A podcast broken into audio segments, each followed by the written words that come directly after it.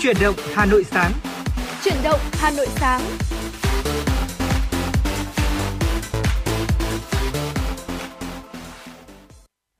Được mến chào quý vị thính giả và ngày hôm nay thì nhạc hiệu của chuyển động Hà Nội sáng cũng đã vang lên rồi. Hồng Hạnh và Võ Nam rất vui khi có thể được đồng hành cùng với quý vị trong buổi sáng ngày hôm nay. Thưa quý vị, ngày hôm nay thì chắc chắn là trong 60 phút trực tiếp của chuyển động Hà Nội sáng thì chúng tôi sẽ mang đến cho quý vị thính giả đầu tiên là những thông tin nóng hổi, bên cạnh đó là tất cả những nội dung ở những tiểu mục vô cùng hấp dẫn mà chúng tôi đã chuẩn bị từ trước. Và dĩ nhiên là đồng hành cùng với Hồng Hạnh và Võ Nam thì không thể nào thiếu đi những giai điệu âm nhạc để giúp quý vị có thể là thư giãn hơn và có được năng lượng trong những thời gian đầu tiên của đầu ngày mới. Vì vậy mà quý vị cũng đừng quên rằng là hãy tương tác với chúng tôi qua số điện thoại nóng là 024 3773 6688 để có thể là yêu cầu một ca khúc âm nhạc mà chúng ta yêu thích. Bên cạnh đó là chia sẻ những cái thông tin hay là những nội dung mà chúng ta đang rất là tâm đắc hoặc là mong muốn rằng là những thính giả của FM96 cũng có thể được lắng nghe những câu chuyện của mình hoặc là cùng biết thêm những thông tin hữu ích mới. Vì vậy mà cũng đừng ngần ngại mà hãy liên hệ với chúng tôi qua số điện thoại nóng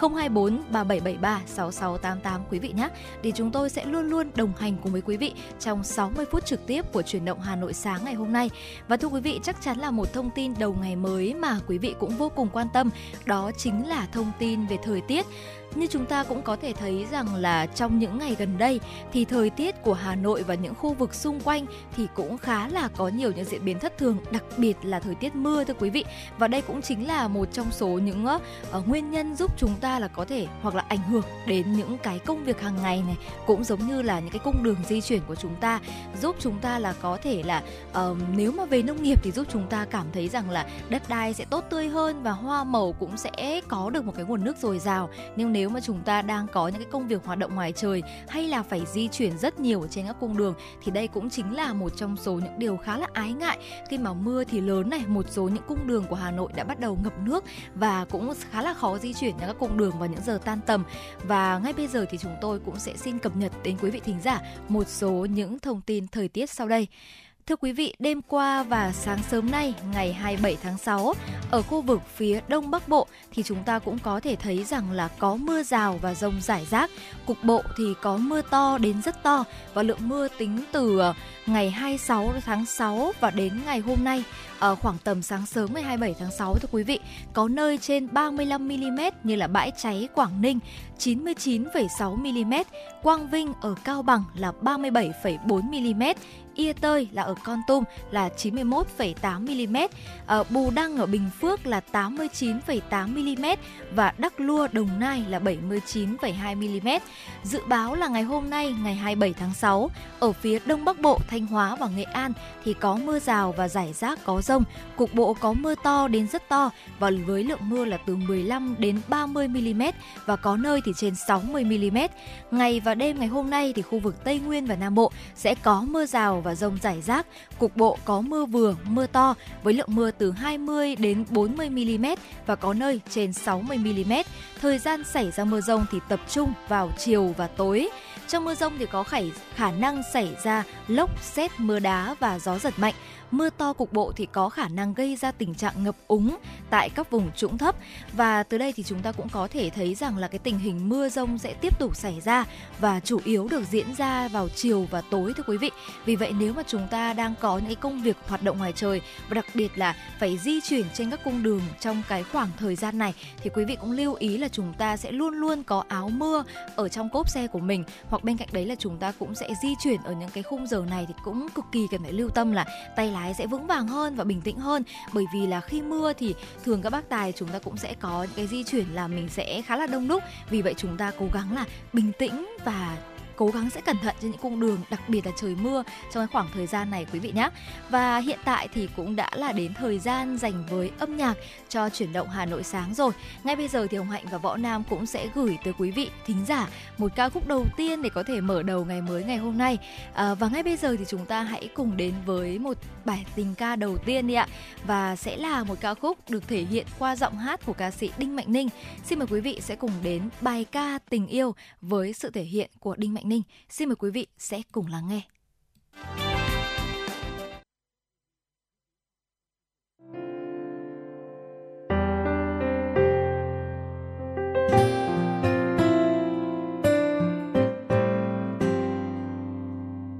một chiều thanh thang về nơi con sóng tràn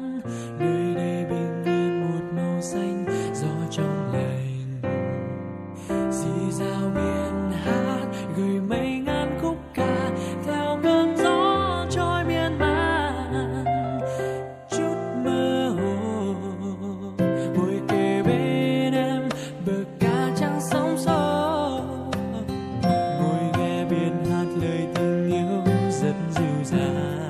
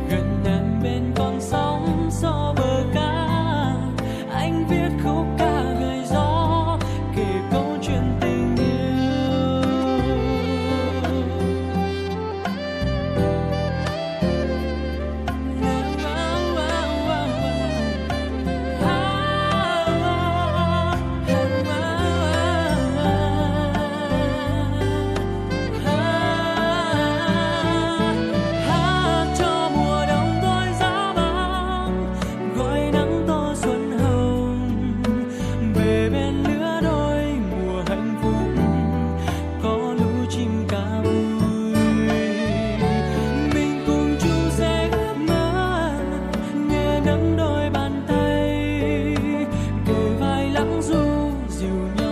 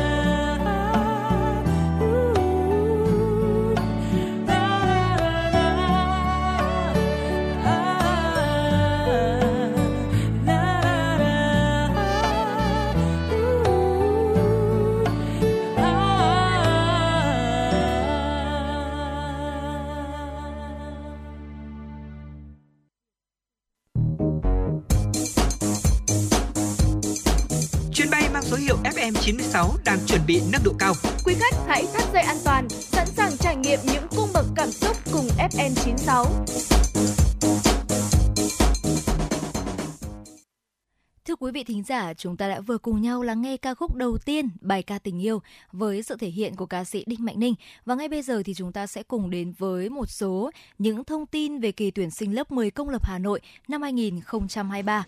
Thưa quý vị, từ nay đến trước ngày mùng 4 tháng 7, Sở Giáo dục và Đào tạo Hà Nội tổ chức ghép điểm tuyển sinh, ghép điểm xét tuyển cho từng thí sinh, đồng thời chỉ đạo các bộ phận chức năng in phiếu báo kết quả thi cho từng thí sinh, cấp phiếu báo kết quả thi cho các phòng giáo dục và đào tạo quận huyện, thị xã để chuyển tới thí sinh. Cùng thời gian này, Sở Giáo dục và Đào tạo Hà Nội còn tập trung tổ chức kỳ thi tốt nghiệp trung học phổ thông năm học 2023 với sự tham gia của hơn 102.000 thí sinh. Với số lượng thí sinh dự thi chiếm hơn 1 phần 10 tổng số thí sinh của cả nước, Sở cần huy động một số lực lượng lớn nhân sự là cán bộ, giáo viên, nhân viên của các trường trung học cơ sở, trung học phổ thông, trung tâm giáo dục nghề nghiệp, giáo dục thường xuyên. Vì vậy, đến thời điểm hiện tại, Sở Giáo dục và Đào tạo Hà Nội chưa có phương án công bố điểm thi vào lớp 10 trung học phổ thông năm học 2023 2023-2024. Việc hoàn thiện dữ liệu điểm thi vào lớp 10 vẫn cần trải qua nhiều công đoạn để đảm bảo kết quả thi chính xác. Theo kế hoạch dự kiến của Sở Giáo dục và Đào tạo Hà Nội,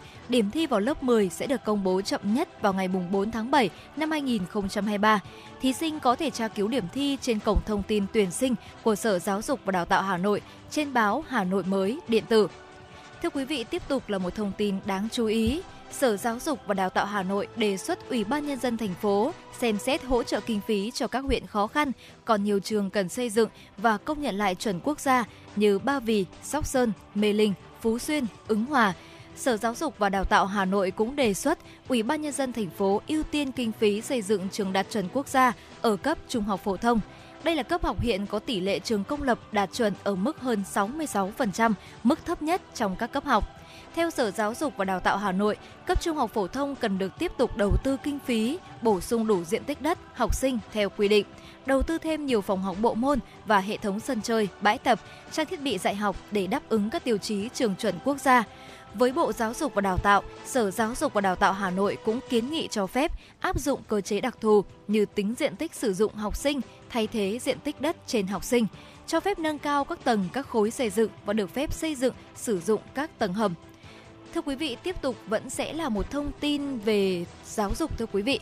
Sở Giáo dục và Đào tạo Hà Nội đã thành lập 189 điểm thi với gần 5.000 phòng thi để tổ chức kỳ thi tốt nghiệp trung học phổ thông năm 2023. Thí sinh cũng đã nhận được phiếu báo dự thi, trong đó nêu rõ địa điểm dự thi. Kỳ thi tốt nghiệp trung học phổ thông năm 2023 sẽ diễn ra vào ngày 28 và 29 tháng 6 với 5 bài thi gồm toán, ngữ văn, ngoại ngữ, tổ hợp khoa học tự nhiên và tổ hợp khoa học xã hội. Thành phố Hà Nội có hơn 102.000 thí sinh đã đăng ký tham dự kỳ thi này. Dù vậy, trong kỳ thi tuyển sinh lớp 10 trung học phổ thông năm học 2023-2024 vừa diễn ra, vẫn còn một vài thí sinh đến nhầm địa điểm thi. Vì vậy, thí sinh cần lưu ý kỹ điều này để tránh nhầm điểm thi mà có thể ảnh hưởng đến tâm lý. Thưa quý vị, vừa rồi cũng chính là một số những thông tin về kỳ thi tuyển sinh vào lớp 10 năm 2023-2024 và kỳ thi Trung học phổ thông quốc gia sẽ diễn ra tới đây. Và vừa rồi cũng chính là những thông tin mở đầu cho chuyển động Hà Nội sáng của chúng tôi. Còn ngay bây giờ thì Hồng Hạnh cũng đã có nhận được một yêu cầu âm nhạc đến từ một quý vị thính giả đã tương tác với chúng tôi qua số điện thoại nóng của chương trình với đuôi số điện thoại là 525 thưa quý vị. À, và ngay bây giờ thì chúng ta hãy đến với một yêu cầu âm nhạc đầu tiên đó chính là một ca khúc có lẽ là đã rất là quen thuộc, rất là nhẹ nhàng rồi, ca khúc Quê hương tuổi thơ tôi. Và ngay bây giờ thì hãy cùng lắng nghe và thư giãn với giai điệu của Quê hương tuổi thơ tôi qua sự thể hiện của giọng ca Lan Anh. Xin mời quý vị sẽ cùng lắng nghe nhé.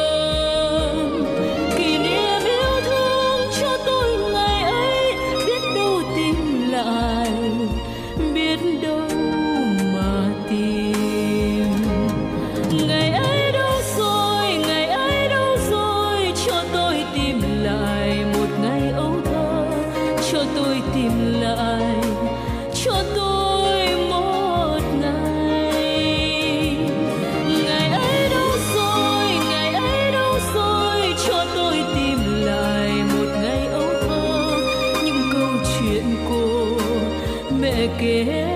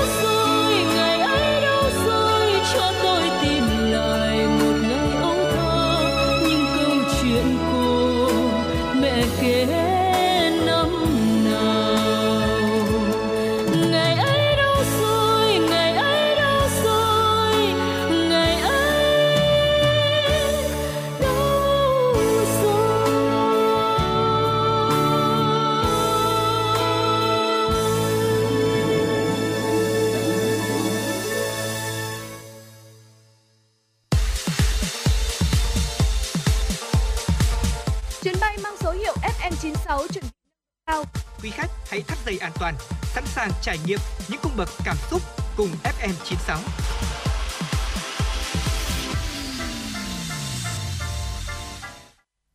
Thưa quý vị thính giả, chúng ta đã vừa cùng nhau thư giãn với giai điệu của ca khúc Quê hương tuổi thơ tôi với giọng ca Lan Anh. Và ngay bây giờ thì chúng ta sẽ đến với tiểu mục tiếp theo, đó chính là Sống khỏe cùng FM96 thưa quý vị. Ngày hôm nay thì à, chúng ta sẽ cùng tìm hiểu về những bí mật ẩm thực của một quốc gia được mệnh danh là có những người sống thọ nhất thế giới, đó chính là Nhật Bản thưa quý vị. Sống thọ thì có lẽ đã là một giấc mơ đối với rất nhiều người và đa số hiểu rằng là điều này có thể thực hiện bằng những thói quen rất đơn giản và nhỏ trong cuộc sống thường ngày. Vì vậy mà ngày hôm nay chúng ta hãy cùng khám phá về những bí mật ẩm thực đằng sau tuổi thọ của người Nhật Bản quý vị nhé. Và đầu tiên thì chúng ta hãy nhìn vào một báo cáo nho nhỏ thưa quý vị. Báo cáo tuổi thọ năm 2019 thì Nhật Bản giữ vị trí là quốc gia phổ biến nhất với tuổi thọ cao nhất với 2,31 triệu người ở độ tuổi 90 thưa quý vị. Trong báo cáo này thì người ta thậm chí còn nói rằng có hơn 71.000 người hơn 100 tuổi ở Nhật Bản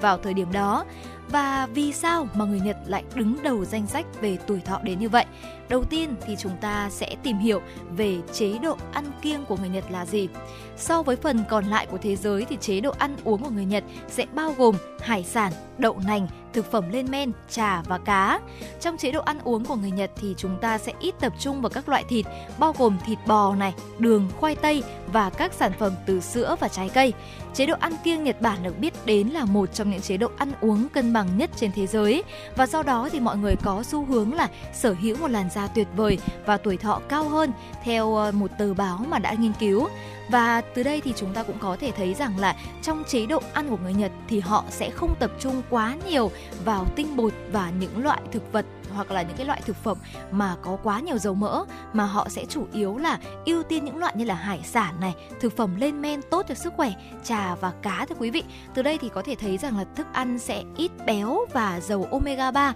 vì vậy mà sẽ tốt cho sức khỏe và tránh những cái bệnh mà nhiều như là nhiều cholesterol có hại cho sức khỏe tim mạch. Và đây cũng chính là một trong số những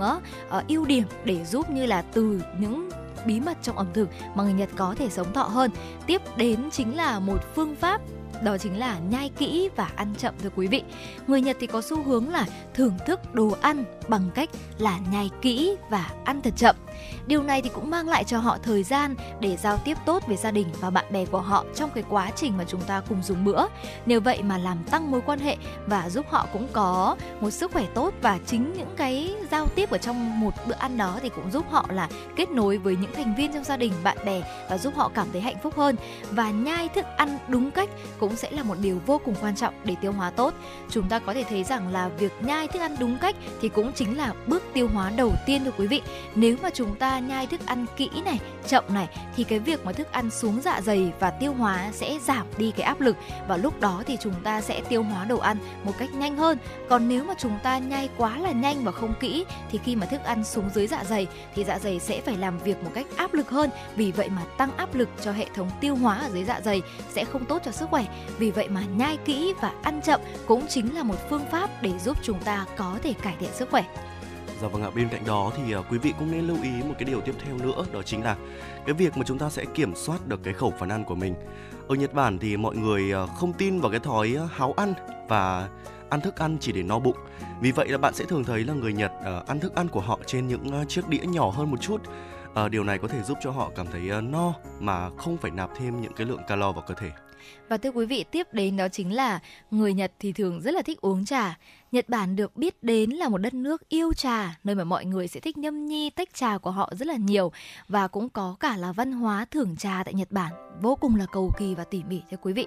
Người Nhật thưởng thức trà matcha của họ được biết là có đặc tính dinh dưỡng rất là cao ở trong đó và chúng ta cũng có thể biết là trà xanh thì vô cùng giàu chất chống oxy hóa và rất tốt cho làn da. Vì vậy mà với một cái văn hóa uống trà, trà đạo vô cùng độc đáo của Nhật Bản thì Nhật Bản được biết đến là một đất nước vô cùng yêu trà và đây cũng chính là một trong số những bộ môn nghệ thuật và cũng chính là một trong số những bí mật về ẩm thực mà giúp mà người Nhật Bản lúc nào cũng sẽ có một làn da căng tràn sức sống và cũng cho là những cái ờ, bộ phận trên cơ thể của họ này và đặc biệt là về sức khỏe như là làn da của Nhật Bản thì lúc nào cũng sẽ rất là tươi mới, thưa quý vị.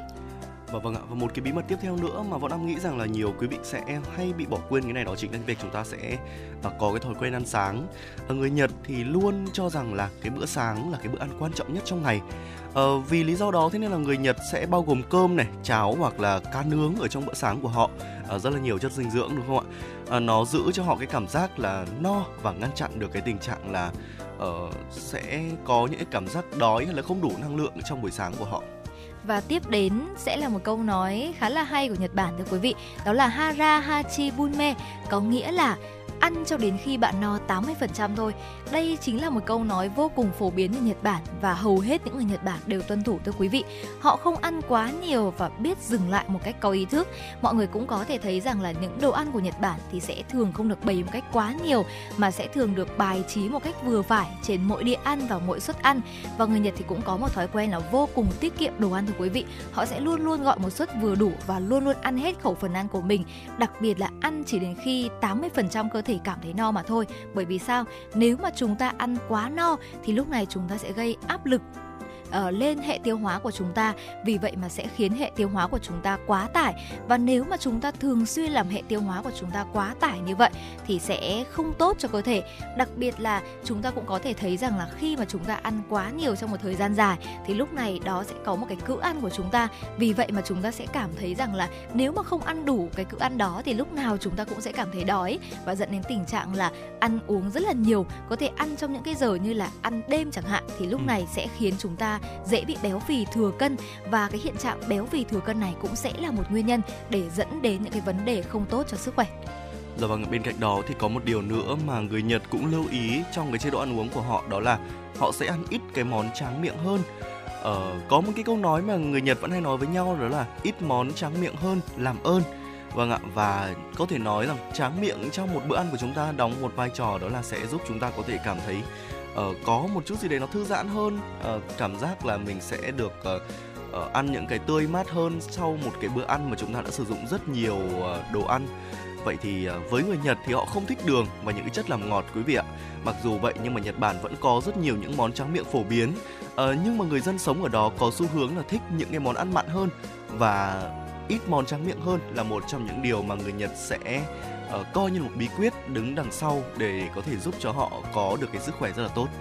Và tiếp đến đó chính là phương pháp nấu ăn. Đây là một điều vô cùng quyết định để có thể là những cái món ăn Nhật Bản mang lại cái uh, nguồn dinh dưỡng vô cùng to lớn cho quý vị. Người Nhật thì sẽ thiên về các món ăn là ít nấu hơn và do đó là họ chọn những phương pháp nấu ăn như là hấp này lên men nướng và thậm chí là xào. Và bên cạnh đó thì người Nhật sẽ có những cái món ăn cũng rất là nổi tiếng rồi đó chính là sashimi thưa quý vị. À, thì chúng ta có thể thấy rằng là thay vì những cái phương pháp phải nấu lên thì họ sẽ là ăn tươi sống thưa quý vị. Vì vậy mà chúng ta cũng có thể thấy rằng là ẩm thực của Nhật Bản sẽ rất là ít những cái cách chế biến mà sử dụng dầu, mà chủ yếu là mọi người sẽ sử dụng những cái phương pháp đơn giản như là ăn tươi này, hấp này uh, nướng này và lên men có thể là xào đấy thưa quý vị rất là ít dầu mỡ. Và đây cũng chính là một trong số những bí quyết để giúp họ có thể là sống thọ hơn từ những cái món ăn hay là trong ẩm thực. Vì vậy mà khi mà chúng ta đã biết phương pháp này thì quý vị thính giả chúng ta cũng có thể là khi mà chúng ta chế biến những cái món ăn thường ngày thì chúng ta cũng hãy lựa chọn những cái phương pháp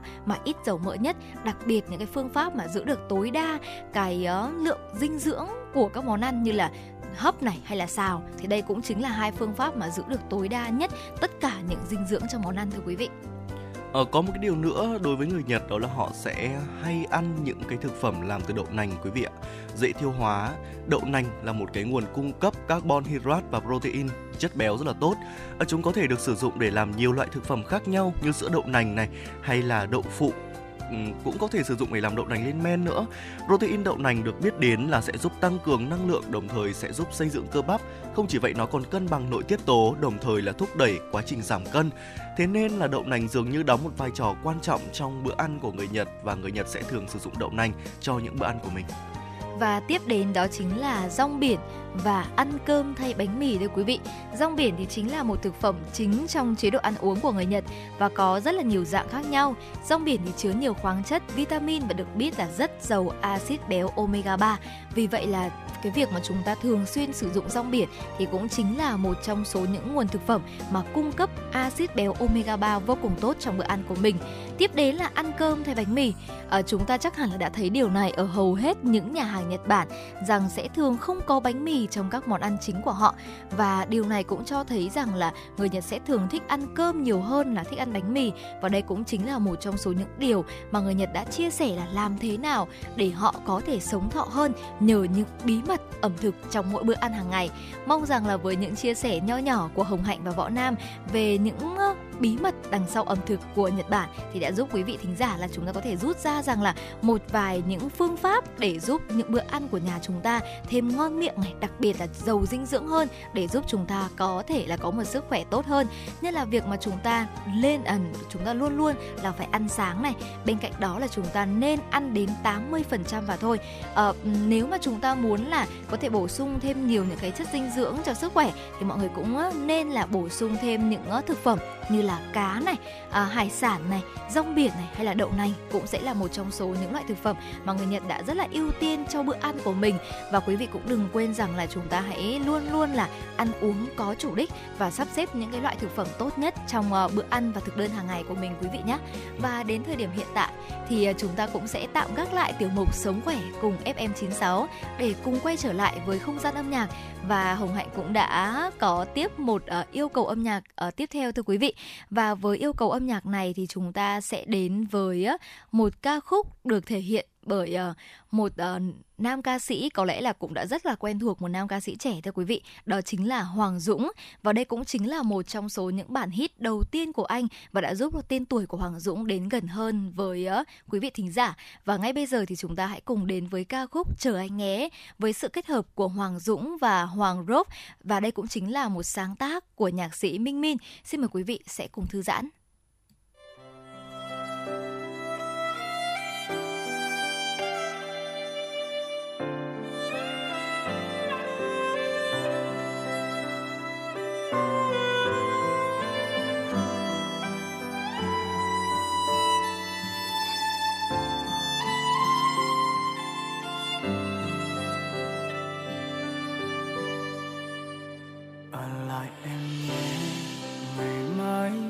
Anh sẽ về.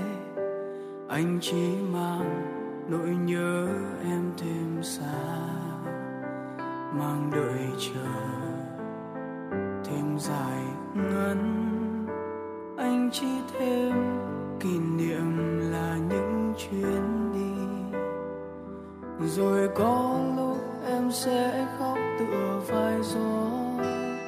tựa bóng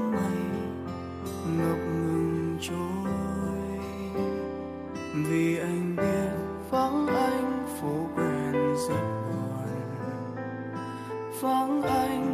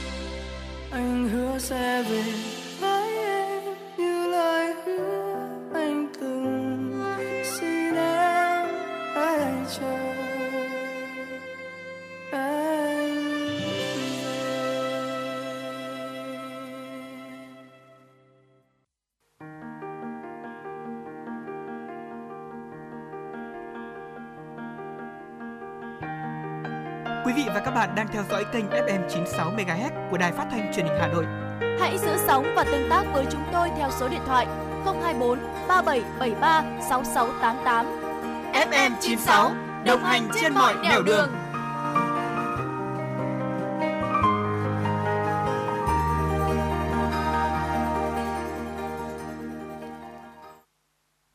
vị đang quay trở lại với chủ động Hà Nội sáng ngày hôm nay cùng với Hồng Hạnh và Võ Nam. Ở chương trình đang được phát trực tiếp trên sóng FM tần số 96 MHz và cũng đang được phát trực tuyến trên trang web hanoionline.vn. Quý vị hãy ghi nhớ kênh tương tác của chúng tôi là 02437736688 để có thể yêu cầu những ca khúc mà quý vị yêu thích hay là những lời nhắn gửi yêu thương dành cho người thân bạn bè của mình. Và chương trình chủ động Hà Nội sáng xin được tiếp tục với những tin tức thời sự quốc tế đáng chú ý.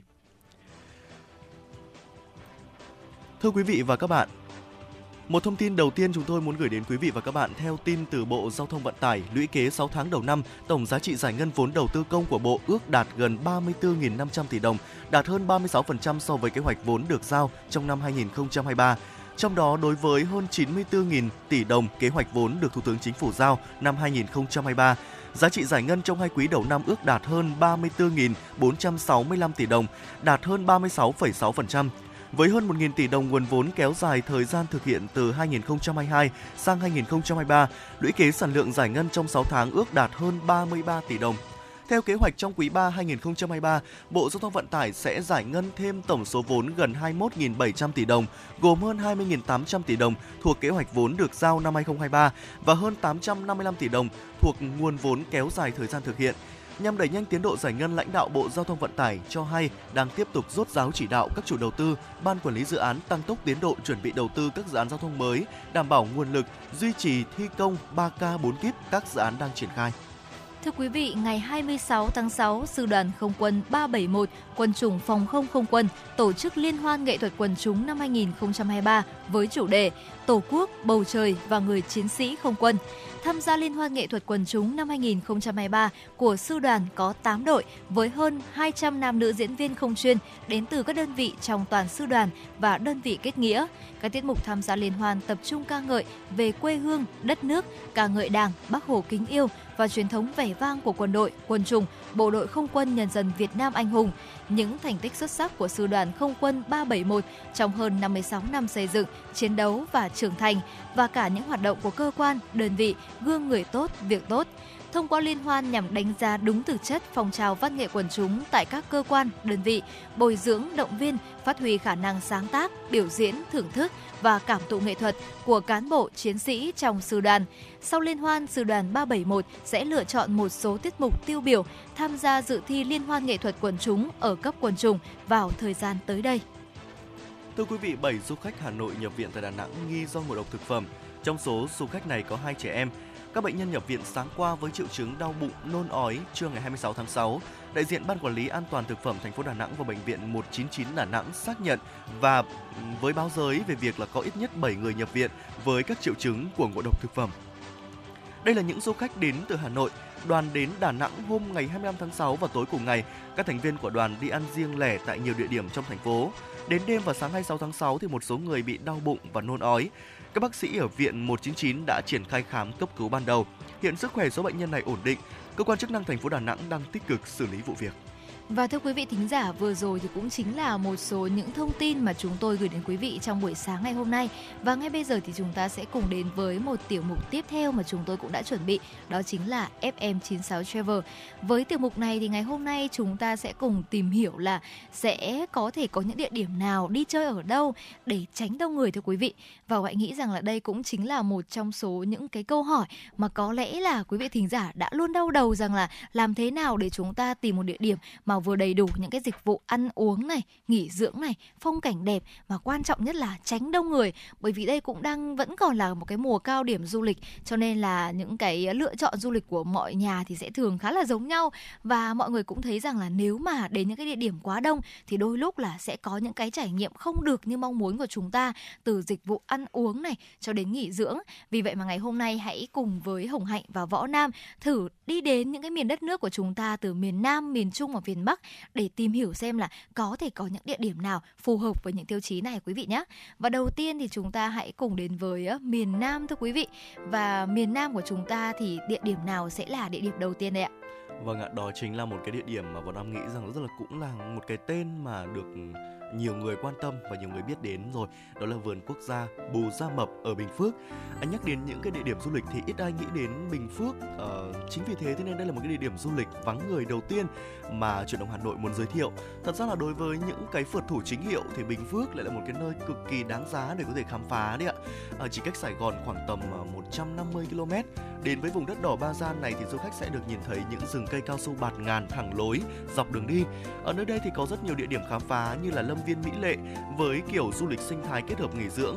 Và mùa này thì du khách sẽ thấy được những cây điều say quả vàng rực uh, các loại cây trồng rất là nhiều trong lâm viên hay là choáng ngợp khi mà quý vị có thể leo lên đỉnh núi Bà Giá nhìn xuống toàn cảnh Phước Long cả thác mơ với những dốc đá thơ mộng ở thế nhưng mà đặc biệt nhất dành cho những ai yêu thiên nhiên nhất định phải ghé thăm đó chính là vườn quốc gia Bù Gia Mập. Ở nơi đây là nơi bảo tồn rất nhiều nguồn gen quý hiếm của hệ thống sinh thái động thực vật và có rất nhiều con thác đẹp với dòng chảy trắng xóa khác như là thác Lưu Ly này, ở thác uh, Đắc Sâm hay là thác Đắc Rốt đặc biệt hơn là đi vào cái dịp mà nghỉ lễ thì quý vị hay là những cái mùa nào mà mưa nặng hạt một tí quý vị sẽ được tận mắt nhìn thấy những cái loại trái trái rừng rất là lạ mắt như là trái trường, trái chôm chôm rừng hay là dâu da rừng Ờ, để khám phá cảnh quan thiên nhiên tươi đẹp này ở vườn quốc gia Bù Gia Mập thì uh, quý vị sẽ phải bộ hành qua những con đường rừng trải nghiệm cái cảm giác băng đèo lội suối. À, tuy vất vả một tí thôi thế nhưng mà ở cái cảnh quan tươi đẹp hiếm có của rừng tự nhiên hiện ra thì tất cả những mệt mỏi và nam nghĩ rằng là sẽ được lấp đầy bằng cái cảm giác chinh phục vô cùng sảng khoái. Hòa mình vào không khí thiên nhiên hít một hơi thật sâu chạm đến trái tim núi rừng là một cảm giác thích thú mà không thể nào quên trong đời vì vậy nên là hãy đến với à, vườn quốc gia Bù Gia Mập các bạn có thể thưởng thức ở nơi đây những cái món đặc sản của người dân như là uh, thịt xào lá nhíp này, cơm lam này, uh, có gà nướng lá mắc mật nữa và hãy tìm mua đặc sản ở Bình Phước đó chính là hạt điều rang muối thưa quý vị. Và thưa quý vị, tiếp đến thì sẽ chính là Côn Đảo với biển cả mênh mông thưa quý vị. Côn Đảo chính là một địa điểm không thể bỏ qua dành cho những ai yêu thích biển và thích du lịch nghỉ dưỡng. Trước kia thì Côn Đảo được biết đến với nhà tù là nơi giam giữ và lưu đày tù nhân à, và nếu mà chúng ta mong muốn rằng là đến Côn Đảo để có thể là không chỉ nghỉ dưỡng đâu mà vẫn có thể tìm hiểu về lịch sử đó thì đây cũng sẽ là một địa điểm khá là thú vị và ở đây thì chính là một địa điểm du lịch hấp dẫn với 16 hòn đảo lớn nhỏ khung cảnh hoang sơ, nước biển trong xanh, bãi cát trắng mịn là những gì mà chúng ta ấn tượng khi nhắc về Côn Đảo. Cách di chuyển đến Côn Đảo thì cũng rất đa dạng, chúng ta có thể đi bằng đường bộ, đường thủy và đối với ai muốn tiết kiệm thời gian hơn thì có thể chọn đi bằng máy bay thưa quý vị. Và những cái thời điểm ờ, tháng 5, tháng 6, tháng 7 thì cũng chính là những cái thời điểm mà vẫn còn nắng đẹp để chúng ta có thể là đi du lịch đến nơi đây. Đến với Côn Đảo thì có rất nhiều hoạt động vui chơi mà chúng ta phải thử như tắm biển này, lặn ngắm san hô, câu cá,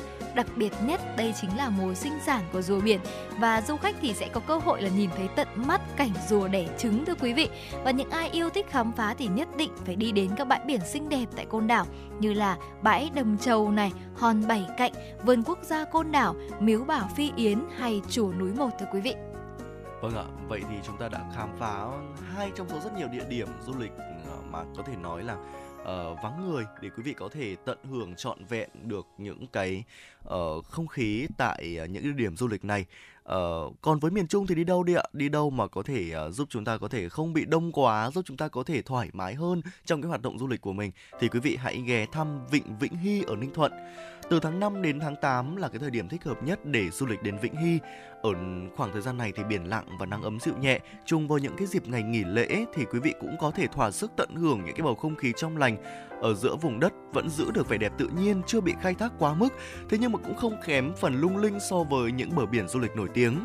Vịnh Vĩnh Hy là một trong bốn vịnh đẹp nhất Việt Nam. Nơi đây được ví là cái người ta vẫn cộng đồng mạng vẫn hay ví với nhau là ờ, ở Vịnh Vĩnh Hy giống như một cô gái đẹp ẩn mình trong rừng sâu hoang vu là một nơi rất đáng để quý vị có thể khám phá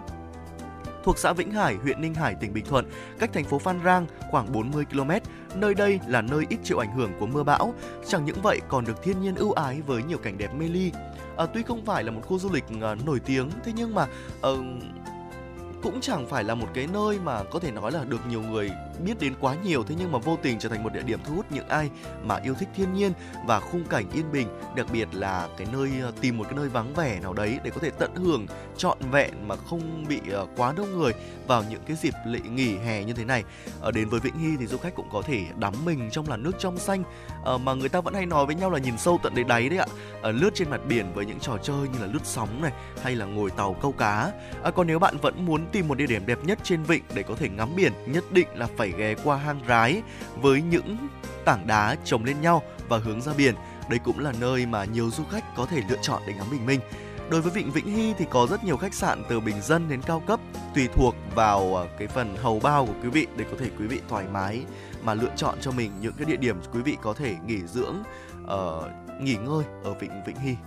và tiếp đến chính là thành phố trên cao Buôn Ma Thuột thưa quý vị. Nhiều người thường đùa vui với nhau rằng là về rừng ở ẩn để nói đến những lúc mà chúng ta cảm thấy rằng là mệt mỏi giữa bộn bề cuộc sống. Vậy thì nhân dịp hè này chúng ta có thể thử cảm giác tạm trốn để ẩn cư nơi núi rừng tại Buôn Ma Thuột thì sao? Buôn Ma Thuột chính là thành phố lớn nhất Đắk Lắk, vừa mang nét hiện đại của thành phố nhưng vẫn không mất đi vẻ mộc mạc, hoang sơ đầy quyến rũ của núi rừng vùng Tây Nguyên. Chính vì thế mà đây là một địa điểm thỏa mãn hai điều điều mà du khách thường băn khoăn nhất chính là nơi lưu trú đầy đủ tiện nghi và có nhiều cảnh đẹp thiên nhiên lại còn tránh đông người. Đến với Buôn Ma Thuột thì du khách sẽ đắm chìm trong tiếng cồng chiêng ngân vang khi tìm hiểu về bản sắc văn hóa của con người nơi đây. Hãy chúng ta có thể là đi phượt trên những cung đường rừng quanh co để ngắm cảnh núi rừng hùng vĩ, leo lên đỉnh đá voi Yang Tao để chinh phục đỉnh cao của tảng đá nguyên khối lớn nhất Việt Nam, hay là phóng tầm mắt ra xa là núi rừng bao la sừng sững và ngắm thác thủy tiên dưới cảnh chiều tà, ghé bản tôn đôn nơi thuần dưỡng voi rừng với câu hát vô cùng quen thuộc thuở bé là chú voi con ở bản đôn, dạo quanh thành phố và chậm rãi thưởng thức tách cà phê đậm chất Tây Nguyên và sẽ còn vô cùng nhiều điều nữa mà du khách có thể tự mình khám phá khi đến với thành phố trên cao Buôn Ma Thuột. Vâng ạ, vậy thì à, chúng ta cũng đã vừa đi qua hai trong rất nhiều địa điểm du lịch ở miền Trung rồi. Còn miền Bắc của chúng ta thì sẽ đi đâu đây ạ? Chắc chắn rồi một cái tên không thể thiếu đó chính là Hà Giang, mùa nước đổ tháng 5. Nếu Hà Giang nổi tiếng với những cánh đồng tam giác mạch nở rộ vào tháng 10 thì mà vậy thì khi du lịch vào uh, khoảng thời gian tháng 5, tháng 6, tháng 7 này thì chúng ta sẽ lại say đắm trước cảnh tượng mùa nước đổ. À, tại sao lại gọi là cảnh tượng mùa nước đổ? Bởi vì ở ờ, những thời điểm này thì những cái thửa ruộng bậc thang uốn lượn trên đồi núi với một cái lớp nước đổ từ trên cao bao phủ như là một màu áo mới long lanh giữa núi rừng. Người dân sẽ nô nước chuẩn bị cho một vụ mùa mới với không khí nhộn nhịp vô cùng và có thể nói là những cái làn nước uh, đổ từ trên cao xuống trên những thửa ruộng bậc thang uh, là những cái điều mà chúng ta có thể níu chân du khách. Khi đến với Hà Giang quý vị có thể ghé qua đèo Mã Pí Lèng hay là đến với phiên chợ Đồng Văn để có thể cảm nhận được rất nhiều điều đặc biệt ở đây đặc biệt là chinh phục cột cờ Lũng Cú một điểm cực Bắc thiêng liêng khiến cho du khách thêm yêu và tự hào về đất nước. Và thưa quý vị, vừa rồi thì cũng chính là một vài những địa điểm mà Hồng Hạnh và Võ Nam gợi ý cho quý vị thính giả. Từ miền Bắc, miền Trung và miền Nam, những địa điểm mà chúng ta vừa thỏa mãn là dịch vụ lưu trú này hay là những uh, dịch vụ về ăn uống nghỉ dưỡng cũng rất đầy đủ. Và bên cạnh đấy là cảnh đẹp và khá là ít người biết đến. Và mong rằng là quý vị cũng sẽ có thể là có một cái lựa chọn cho mình và gia đình đến những địa điểm mà chúng tôi vừa gợi ý. Và hiện tại thì uh, những giai điệu âm nhạc đã lại quay trở lại rồi thưa quý quý vị. Tiếp tục sẽ là một yêu cầu âm nhạc đến từ một vị thính giả trẻ tiếp. Và đây sẽ là ca khúc ngã tư không đèn với sự thể hiện của Kara. Và ngay bây giờ, xin mời quý vị sẽ cùng lắng nghe.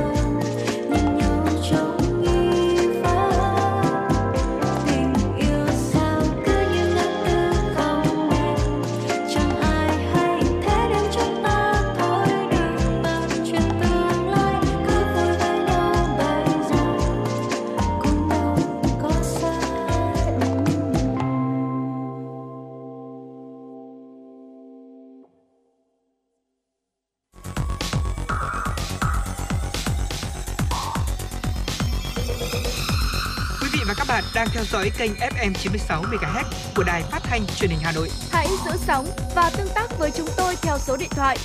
024 3773 6688. FM 96 đồng hành trên mọi nẻo đường. đường.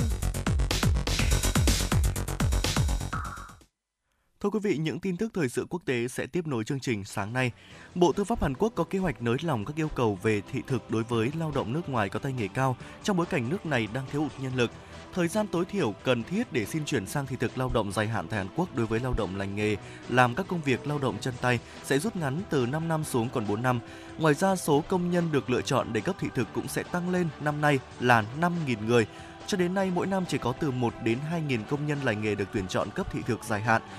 Mỗi công ty sẽ có thể thuê tối đa 8 công nhân lành nghề ở nước ngoài.